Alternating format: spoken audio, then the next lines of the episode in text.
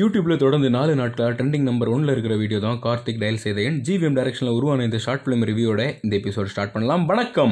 And welcome to random talks with your speech clear நீங்க சீதகாதி படம் பார்த்துருக்கீங்களா?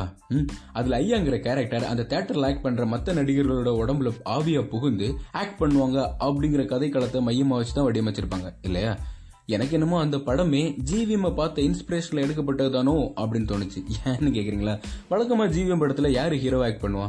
ம் எஸ்டிஆரா no Kamal Ajith Suriya? No no no வேற யாரு? ஜிவிஎம் தான். ஹீரோ ஆர் வில்லன் சில டைம் ஹீரோ அண்ட் வில்லனா அவரே அவதாரம் எடுத்துருப்பாரு. இந்த ஷார்ட் பிலிமை பொறுத்த வரையும் த்ரிஷா உடம்புல ஜிவிஎம் புகுந்து நீ நினைக்கிற மாதிரிலாம் ஒண்ணும் இல்ல. த்ரிஷா முழுசா ஜிவிஎம்மாவே மாறி ஆக்ட் பண்ணாங்க அப்படின்னு சொல்ல வந்தேன். குறிப்பா இந்த டைலாக் சொல்லும்போது எழுத்து அவ்வளோ அழகா இருக்கும். அண்ட் ரொம்ப புஷ் பண்ணாத கார்த்திக் வரும். எல்லாம் சரியாகும். அப்படிங்கிற டைலாக்லாம் சொல்லும்போது ஜிவிஎம்க்கு அப்படியே லேடி கெட்ட போட்டு கண் முன்னாடி நிப்பாட்டின மாதிரி ஒரு ஃபீல் உங்களுக்கு இருந்துச்சா? ம்? இப்போல்லாம் நல்லதோ கெட்டதோ ட்ரெண்டிங் ஆகிறதுக்கு முக்கியமான பங்கு யார் வகிக்கிறா அப்படின்னு பார்த்தீங்கன்னா மீம் கிரியேட்டர் தான்.